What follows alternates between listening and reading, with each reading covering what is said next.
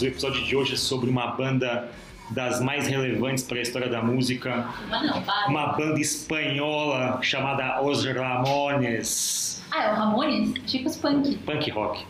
Na verdade, Ramones é só um, um artifício para a gente falar sobre o punk rock. E para falar de punk rock, é muito importante a gente entender um pouco também de contexto. De novo, na Mastertech a gente fala o tempo todo de contexto, de repertório, de senso crítico. Para entender o punk, tem que entender como que o punk surgiu. Mas para entender como o punk surgiu, você tem que entender como que o podcast surgiu. O podcast da Mastertech é uma ideia para a gente discutir conceitos de negócios, conceitos e teorias contemporâneas, tidas como habilidades do século XXI, mas usando música, tentando se intrometer entre a sua música e você com algum conteúdo que faça sentido, onde a gente consiga associar essas coisas com as histórias de bandas, de músicas, de cenas musicais, etc. Então a gente vai falar do punk rock hoje. E para falar do punk rock, não tem como falar de algumas bandas emblemáticas assim. Uma delas é o Ramones, que a gente já citou, e a gente tem aquela que talvez seja uma das tem o Ramones nos Estados Unidos e tem o Sex Pistols na Inglaterra. Mas qual é a história das duas coisas? Enfim, vamos pensar um pouco década de 70. Onde é que o mundo estava na década de 70? Década de 70 era a década onde estava a gente, Estados Unidos recém saído da guerra do Vietnã, Elvis Presley morrendo, em 77 foi o ano que Elvis morreu. Os americanos, a, a sociedade americana condenava veementemente a posição americana na guerra do Vietnã. Você tinha é, uma série de imigrantes indo para os Estados Unidos. Nova York era uma das cidades mais violentas do mundo na década de 70. E uma garotada lá do Queens, uns moleques desajustados pra caramba, montaram uma banda punk chamada Ramones. E ali foi o começo de tudo. Os Ramones, eles eram basicamente assim, se a gente for fazer um paralelo com negócios, é como se você pegasse quatro moleques recém-expulsos do ensino fundamental que decidem fundar um unicórnio. eles não tinham qualquer tipo de competência para tocar qualquer música, mas eles se reuniram pelas suas, pelas suas diferenças, se reuniram pelas suas motivações, pela raiva. Imagina você, um jovem americano. É, na verdade, alguns eram imigrantes ali, tem um que veio da Hungria, da Alemanha, enfim, acho que o Tommy Ramone veio da Hungria. E você está numa cena americana uma, uma sociedade que ela tem uma série de índices de violência recordes para aquele momento, guerra do Vietnã, crise, o cacete A4, e você liga o rádio e está tocando uma música do Pink Floyd de 12 minutos. Quem tem tempo para se pra um rock 12 instrumental. minutos? Como é que você pode se revoltar com uma música cujo refrão demora 4 minutos para entrar, 5 minutos para entrar? Então, o punk rock trouxe uma coisa de forma. Então a forma, ela tá, o conteúdo está acima da forma. A gente vai destruir toda essa coisa que está privilegiando ornamentações desnecessárias e a gente vai trabalhar o conteúdo acima de tudo. A gente vai colocar nossa mensagem, não importa se a gente sabe tocar ou não. E aí teve duas cenas paralelas muito fortes acontecendo: a cena britânica com os Sex Pistols e a cena americana com os Ramones. O que, que tem as duas cenas de comum assim? A gente falou no episódio número 2 do podcast dos polos de inovação. Existiam dois polos de inovação, digamos, da cena musical nessa mesma época. Um é um clássico, vocês devem ter visto isso como se fosse uma loja de camisas, mas não é. Se vocês verem alguém com uma camisa escrito CBGB, aquilo é um dos grandes clubes de músicas da história de Nova York, de onde surgiu o punk rock. Em Londres você tinha o Marquee Club, que era o equivalente para a cena londrina. E essas duas cenas efervescentes, dois bares de péssima categoria, dois bares pequenos, onde as bandas faziam suas primeiras demonstrações, foi, na verdade, ali um nascimento do punk rock. Mas o punk rock tem esse pano de fundo. Na Inglaterra era ainda um pouco mais denso, você tinha é, uma sociedade totalmente trabalhista ali, com sindicatos e tal, pré-donzela de ferro, que foi a Margaret Thatcher, é, direitos trabalhistas em discussão, enfim, e o punk rock britânico, de alguma forma, ele é ainda mais virulento do que o americano, assim. Se você pegar os Sex Pistols, aí os Sex Pistols, eles estão vinculados, eles nasceram como uma banda de punk, mas eles não nasceram para serem, assim, a, a, principal ideia dos Sex Pistols vem do cara chamado Malcolm, eu não vou lembrar o sobrenome dele, mas vocês busquem aí no Google, fundador Sex Pistols, Malcolm alguma coisa, vai aparecer o nome desse cara. Ele era casado com uma mulher chamada Vivian Westwood, que tinha uma loja de moda, e ela criou primeiro a atitude punk. Ou seja, primeiro as pessoas, ela primeiro criou, eles criaram o primeiro conceito de você se vestir de uma forma onde a sua roupa passava uma mensagem. Então tem muito de camisa rasgada, de alfinete.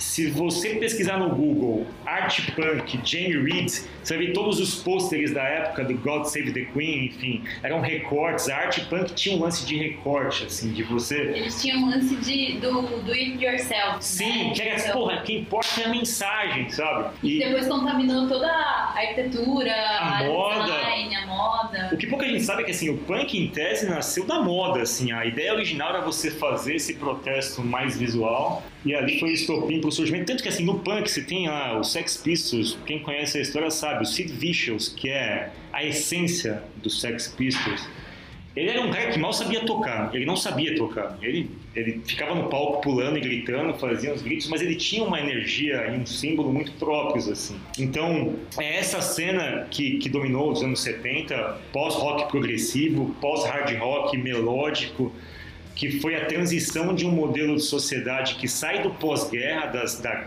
obviamente não do pós-guerra da Segunda Guerra, mas da Guerra do Vietnã, você tem uma questão ali de corrida armamentista muito séria, Estados Unidos e União Soviética, um pano de fundo de tensão global permanente. E aquilo, de alguma forma, meio que foi o que os jovens precisavam para se rebelar e fazer semelhante ao que aconteceu recentemente com a Primavera Árabe, todos esses movimentos onde jovens voltaram, mas aí sob, sob a égide da questão digital, das redes sociais e tudo mais.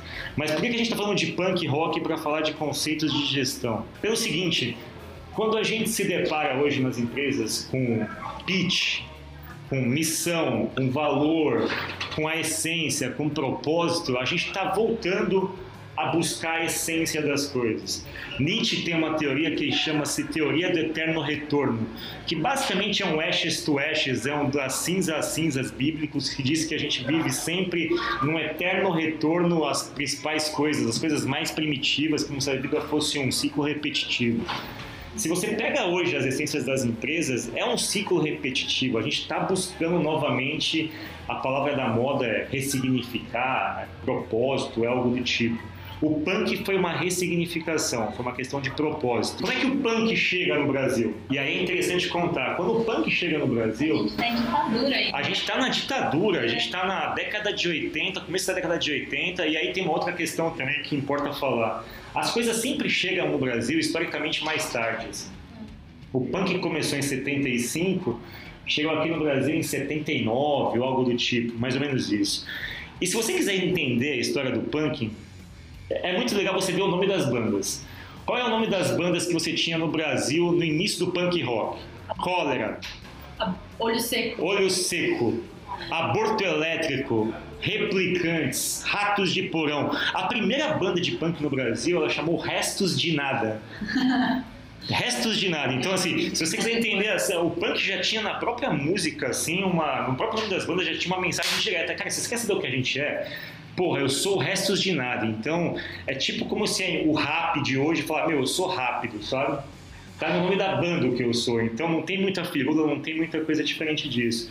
E uma das coisas mais emblemáticas do punk brasileiro aconteceu em, 90, em 82, que foi um festival no Sesc Pompeia, chamado O Começo do Fim do Mundo, que foi fazendo um paralelo aqui como se fosse a Startup Weekend da época, onde as bandas punk se reuniram.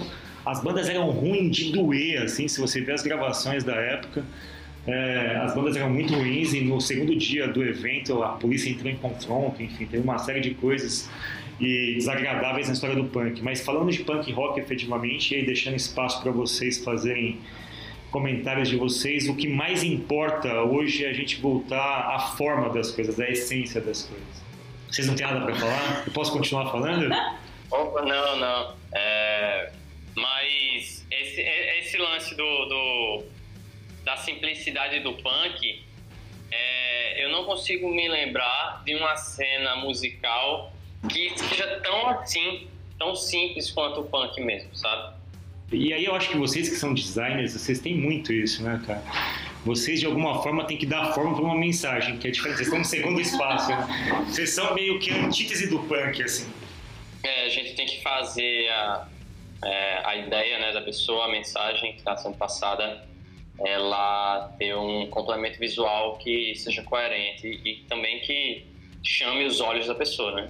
É que eu entendo também Mantenha, essa forma mensagem. punk é que ele era meio. E ele ia de, de con- encontro mesmo com o que estava sendo produzido da época, sabe? Tipo, contra o rock das gravadoras, dos Rolling Stones. É um movimento de contracultura. É, totalmente. Daí eu acho que não só a questão da. é, A forma deles também importa, a forma de não ter forma, né? Uhum. De ser três acordes e pronto, acabou, tá feita uma música, sabe? Mas assim, tem uma questão muito forte no punk que é. Hoje a gente fala muito de elevador pitch, né? De você ter uma mensagem muito forte, condensada. As empresas hoje, todas as empresas têm uma tagline, né? E se você pega o punk, assim, as frases que ficaram imortalizadas no punk são tipo Hey God ho. Save the Queen, sabe? Hey, ho. É, hey ho, let's go. Aliás, um detalhe sobre Hey ho, let's go. Esse é o, é o primeiro verso da primeira música do primeiro álbum do Ramones. E a música chamava Blitzkrieg Pop. Blitzkrieg é um termo alemão que significa uma tática de assalto coordenada, assim, sabe? E tecnicamente foi isso que o punk fez. O punk tomou de assalto a cena de forma coordenada, fez uma Blitzkrieg. E a questão da mensagem, assim, o que, o que é importante saber em relação à mensagem num contexto atual? Se a gente pega hoje em educação, a boa parte das pautas de educação hoje está vinculada com comunicação não violenta. É até legal falar de comunicação não violenta falando do punk rock. Outra coisa é storytelling, experiência do usuário, tal. Quando a gente fala de comunicação não violenta, por mais incrível que pareça, a gente está falando de punk rock. Porque o punk rock, de alguma forma, é você se permitir e permitir ao outro uma possibilidade de expressão meio empática, assim. E eles entre si permitiam isso. Eles eram contra uma coisa externa, mas eles tinham uma questão de se posicionar de um jeito a, a dar voz, a ouvir o que estava acontecendo de, de verbalizar meio que o clamor das massas. Quando a gente fala disso, storytelling hoje, de alguma forma, tem muito a ver com assertividade na passagem de uma mensagem. né? A gente precisa saber contar uma história, ela precisa ser condensada e caber num tweet, ela precisa caber num post de Instagram, ela tem que caber naqueles 5 segundos que precedem um vídeo de YouTube. Então esse storytelling, assim, é o que os punks faziam de melhor. Quando você pega Ramones, por exemplo, todas as músicas começam I don't wanna, I wanna, não sei o que lá, as coisas eram muito concisas, você entendia rapidamente a mensagem da música. Então, a música símbolo do, do Sex Pistols, Anarchy in the UK, é obviamente um hino, porque ela tem essa concisão. Espera The Clash, que veio na sequência também. Mas, no final, a gente está numa época onde a mensagem importa, onde a mensagem ela é uma época de inclusão, de medidas afirmativas, é uma época de discussão de igualdade de gênero. Então, todo posicionamento nosso importa, toda mensagem nossa importa, ao ponto de existirem aplicativos hoje que são especializados em corrigir, corrigir viés de gênero, por exemplo. Você dita uma mensagem num site e ele efetivamente corrige o teu texto para que aquilo não ofenda nenhum tipo de recorte desfavorável, nenhuma minoria especificamente. Então, o punk tinha uma questão de preocupação com a mensagem, mas uma preocupação com uma mensagem um pouco mais agressiva, que era a mensagem da época, e a gente volta hoje a um ponto onde não me importa muito se seu vídeo está chiado ou não, me importa que mensagem que você quer passar, assim. E aí tem uma questão recente que aconteceu, a Unilever, por exemplo. E aí me desculpem se tem alguém da Unilever ouvindo e ouçam isso com o ouvido de quem de fato está fazendo só uma leitura do que é um fato conhecido, assim. A Unilever está fazendo uma campanha para se desvincular, para abraçar mais a causa ambiental e por aí vai. Contratou alguns é, pessoas famosas tal, e ela criou uma campanha super legal, uma campanha bastante delicada tal. Só que quando você vê no, no Twitter a, a chamada da Unilever, você lê os comentários abaixo, a, o primeiro comentário que você lê, mas vocês testam animais. Então, tá todo mundo muito vigilante hoje para o seguinte, cara, desculpa, eu já entendi o que é marketing. Eu só quero saber o seguinte, a sua mensagem ela se sustenta? Então, a gente está numa época de bastante foco na mensagem, na essência das coisas. E aí que a gente se conecta com o punk. De alguma forma, a gente tá numa época agressiva, tipo, como era a época do punk, né? Tipo, se você pega os comentários Claro. das redes sociais, são, tipo, simples e diretos. Você pega qualquer comentário em qualquer perfil de qualquer político ou de qualquer empresa. É, São as pessoas descendo a lenha nessas Sim. figuras públicas. Então, eu acho que a gente tá, igual a teoria do Nietzsche, a gente tá em algum num Sim. retorno, de alguma forma, né? E o, o impressionante disso é que, por exemplo, eu cometo uma série de de violências verbais que são típicas da minha educação chucra e tal. E eu percebo o quanto isso tem sido já rebatido de cara hoje, assim. Já tem um, já tem um contexto maior de, das pessoas se protegerem, se vigiarem, se policiarem para que as mensagens de alguma forma elas não só não ofendam, mas respeitem as, as diversas opiniões. É, é, foi legal você falar do lance do punk como uma forte letra, porque é, o som do, do, de uma banda punk já não é aquela coisa rebuscada, né? Então, assim, é, punk, na minha, pra mim, é muito mais atitude do que som, sabe? A força da atitude da, da letra da, da, do, do, punk é mais forte, sabe? Porque o, o som é muito simples. E, e o, o paralelo que eu, que eu queria fazer com, com as empresas e tudo mais é que, tipo, você tem que estar tá alinhado com a galera punk para poder você tocar na banda punk, entendeu? Você não tem como você tocar na banda punk sem necessariamente ter a atitude de punk, porque punk é a atitude, entendeu? Sim, a banda pode até tocar punk, mas não vai ser punk se o cara não for punk. E não é fácil. É, é, às vezes é mais difícil até é, é, você encontrar essas pessoas que pensem da mesma forma que você é, do que do que você aprender a tocar um instrumento de uma forma muito muito boa, entendeu? É, é, os caras que eram punks, eles eram punks porque eles tinham a atitude é, ali em conjunto, todo mundo pensando igual, e eles se toleravam de certa forma, entendeu? Outra, outras bandas, outros tipos, estilos musicais, você pode muito bem tocar guitarra muito bem é, é, é, em, em uma orquestra e tocar numa banda de reggae, sabe? Você vai conseguir trazer o que você aprendeu ali, sabe? Já no punk, isso não tem muita relevância, porque é um som muito simples que é totalmente pautado na atitude que está sendo passada. O punk é um cara contra a cultura, antisistemático.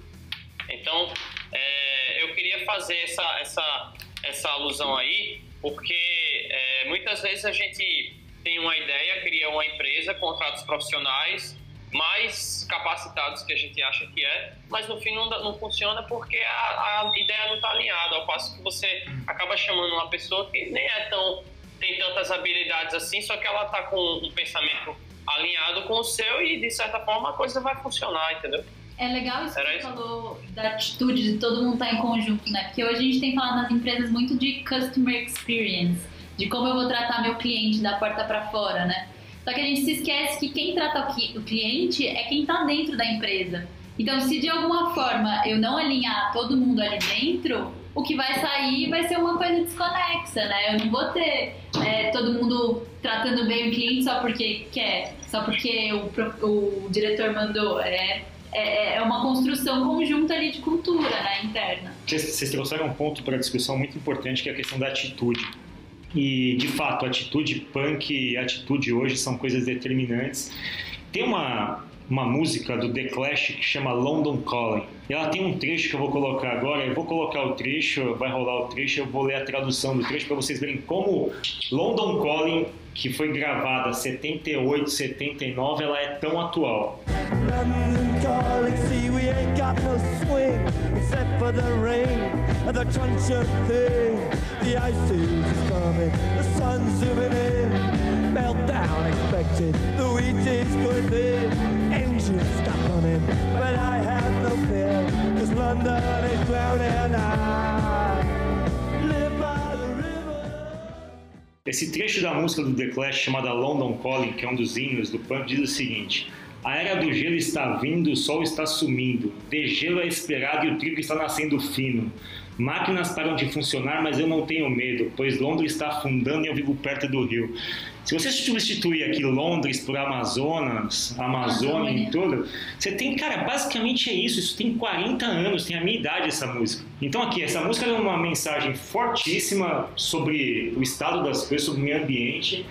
E a gente volta hoje a ter uma coisa que de, de fato volta para a mesa, enfim, a questão da nossa preocupação ambiental e por aí vai. E tem um livro que eu tô lendo, que é um livro super recente, é, ele é, é um livro modinha agora, chama A Economia Donut, que fala efetivamente sobre duas coisas, como se você fosse imaginar uma rosquinha, no, no centro dela está a nossa necessidade primitiva mais baixo, básica e fora da rosquinha está o meio ambiente, a proteção do ambiente, ou seja, a vida é o que acontece entre o centro e a parte externa da, do donut, assim. Então, tem uma preocupação ambiental hoje que ela virou um modelo econômico, assim. Você não consegue mais discutir as coisas sem levar isso em consideração. Então, é a volta da atitude, da preocupação pela pela mensagem em detrimento da forma. Então, vocês falaram de atitude no ambiente de trabalho e é cada vez mais frequente que a gente busque profissionais não pelos seus currículos, não pelas formas dos seus currículos, não pela elegância dos seus currículos, pela quantidade de rótulos que eles têm, mas sim pela aquela atitude que a gente percebe no contato pessoa a pessoa, né? que é isso que a Ana falou. É a atitude que ela vai transbordar para o cliente e que ela vai reverberar numa marca mais idônea, com mais credibilidade e que seja uma marca mais vinculada a um estado onde a gente já não consegue dissociar o social do privado, público, do particular. Então as empresas já não são só personalidades jurídicas isentas de qualquer tipo de coisa, elas fazem parte da sociedade. Então é um paralelo muito importante que vocês trouxeram de atitude. Eu fiz esse vínculo com uma das bandas icônicas do punk rock. Você falou um pouco sobre é, os rótulos e tudo mais, mas meio que o punk ele vem com a ideia de tirar esses rótulos, né? Sim. E daí é interessante puxando com gancho de gênero também que o punk dá, abre espaço, porque é nessa, nessa realidade do punk que muitas mulheres músicas, musicistas começam a tocar punk porque realmente Sim. não precisa ter a formação que era só restrita a homens ou só, só as gravadoras só contratavam cantores homens, então é, abre-se uma possibilidade também de não ter rótulos nessa E uma, uma das principais bandas de mulheres tem até um filme chamado The Runaways, que é com a Kirsten Stewart e com a Dakota Fanning. A Kirsten Stewart, Kirsten Stewart é do Crepúsculo, daquela saga Crepúsculo, e tem um filme super legal das duas meninas, e a banda delas era Joan Jett. do,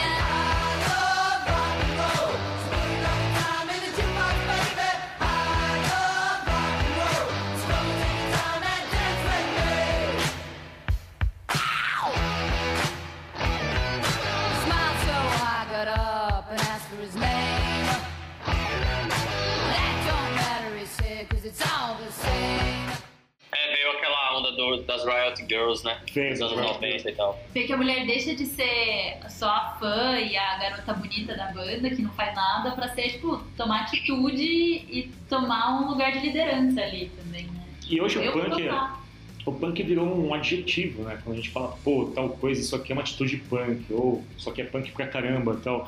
Virou quase que fosse um emblema de você se manifestar claramente, assim, né? De você ter uma atitude mais direta e mais assertiva.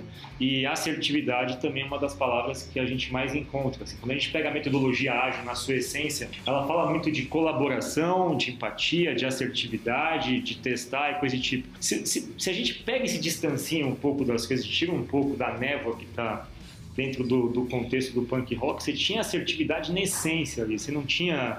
É, era muito claro o que esperar da backlog, sabe? Era muito claro o que esperar do, da, entrega, da, sprint. da entrega da sprint. Assim, você não tinha muito espaço para imaginar coisas. E o punk trouxe isso, ele trouxe um nível de realidade e de crueza que é hoje o que todo mundo busca. Assim, a gente, tá, a gente chegou a um nível hoje nas empresas que a gente elogia a pessoa quando ela é sincera.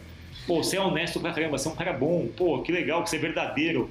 Então a gente passa a elogiar coisas que são atributos que, de alguma forma, voltando ao Nietzsche, do Eterno Retorno, são coisas que estão na essência humana, assim. E não é à toa que, de alguma forma, o punk ele mata o rock, mas ao mesmo tempo ele é o ventre de um novo rock, assim, né? Ele acaba meio que ressignificando tudo que vem depois. E aí depois vem uma série de coisas legais. E não, eu não, não desassocio que muitas empresas, inclusive, tenham vindo e muitos movimentos tenham nascido efetivamente por terem no punk uma inspiração, assim. Eu consigo fazer coisas, e você pegar o YouTube, o YouTube é uma atitude punk pra caramba, né? Você permitir que as pessoas gravem seus programas, mostrem seus vídeos, enfim. Tem toda uma cena onde a mensagem importa muito mais que a forma. Total, acho, acho muito, muito interessante essa ligação com o YouTube, porque quando você falou, eu, eu tava imaginando já e, tipo, é totalmente isso, né? é, dar, dar voz a quem não tinha voz e tal. Mas esse jeito de, de inovação, é, é, é, esse é que é o segredo, porque não é fácil, sabe? Você ter a atitude de inovar, porque não, não, não tem resposta do outro lado, sabe? assim como a galera do, do punk, eu acredito que eles também não sabiam aonde tudo ia chegar, mas eles tiveram a coragem, sabe, de ter uma atitude de enfrentar as coisas que são o mais do mesmo e o comum, sabe? Tipo, não tô nem aí que existam gravadoras e, e, e não tô nem aí que, que grandes músicos, eu não, não, não quero saber do sistema, eu vou criar o meu próprio sistema aqui, entendeu? E eu faço esse paralelo aí com, com, com quem é empreendedor, porque o cara, não, quando está empreendendo, ele não tem tanta coragem assim de, de, de dar um tiro no escuro. Mas para você inovar de verdade, eu não, não, não sei como você vai fugir muito disso. Ou você arrisca, ou, ou você não vai ter a resposta que você tem, né? E, e o punk, uma coisa que a gente pode ter certeza é que medo de errar os caras não tinham. É. Porque não sei nem se eles acertaram, né? E se colocou um ponto crucial, assim, medo de errar, né? E aí a gente fala, e de novo, a gente fala das coisas de uma forma muito rebuscada, né? Como se de fato elas fossem o que elas, tipo design thinking. Caramba, que legal isso, né? Tem muita gente fazendo curso, muita gente falando sobre isso. Design thinking propriamente dito, ele antecede o punk, inclusive, ele é de 69 então. Mas no design thinking, o processo de ideação, ele tem uma das suas primeiras partes ali, que é a parte da de você abrir para pensar coisas, enfim, de oxigenação é a parte de você meio que perder a vergonha e colocar a tua ideia no papel, né? Então você perde sua vergonha, você não está vinculado com a forma, se está bonito, se está feio, se está grande, se está pequeno. Você simplesmente lá vomita a tua ideia e depois permite que as pessoas acessem, criem sobre aquela ideia e obviamente dali pode ser uma coisa original.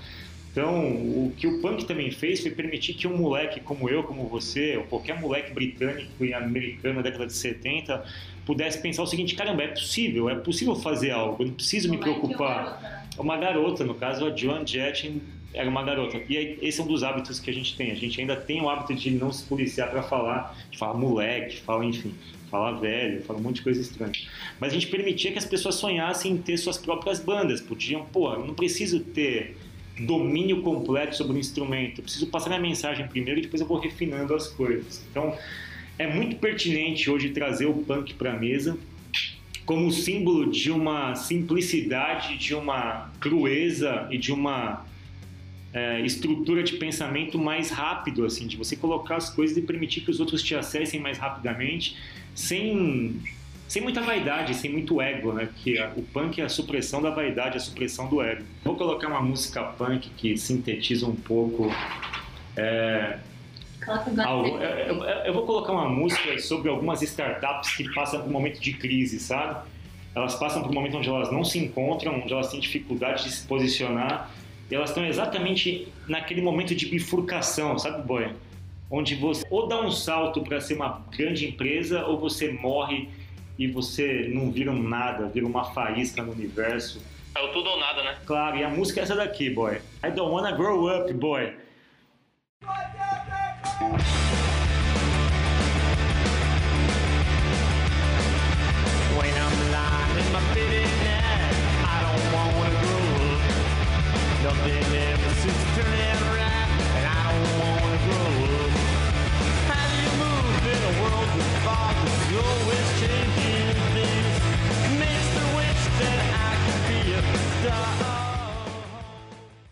Know Your Crazy Diamonds.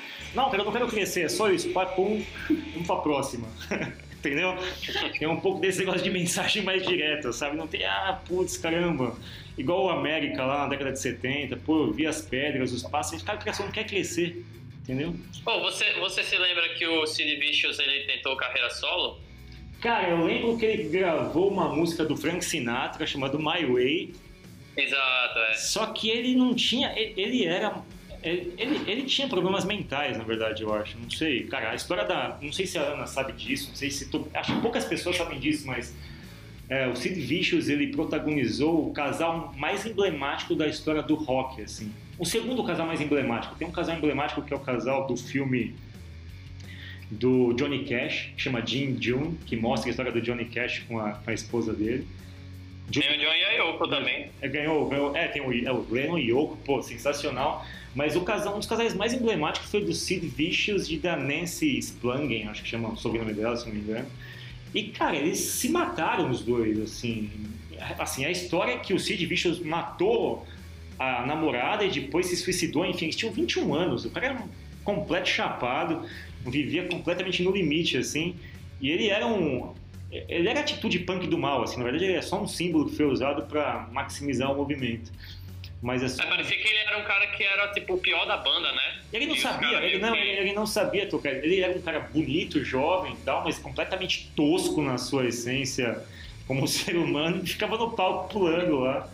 Enfim, é o que a gente hoje dá. Vamos pegar uma, uma profissão que é assim na empresa hoje, que não serve pra nada, mas fica ali Não. pulando. Não vou falar, não vou falar. É, vamos colocar coloca uma, um pi nisso daqui, mas a gente tem uma série de funções hoje em empresas que são muito parecidas com o Cid Bicho, né? Vamos combinar. Ficar ali no cantinho só pulando pra tirar foto. E depois É, vai ter bastante pi nesse vídeo. Então eu acho que a gente encerra por aqui o nosso episódio Punk Rock.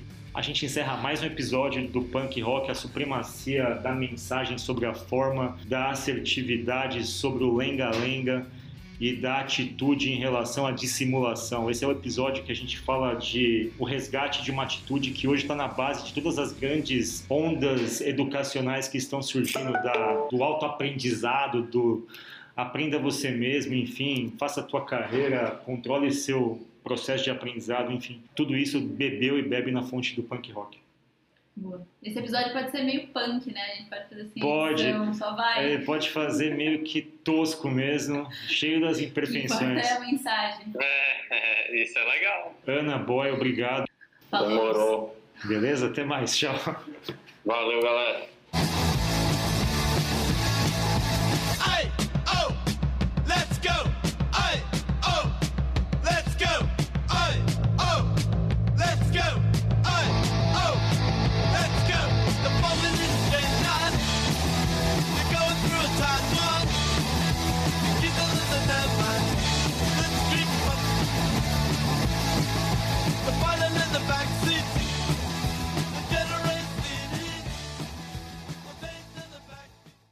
Esse podcast foi produzido pela Mastertech.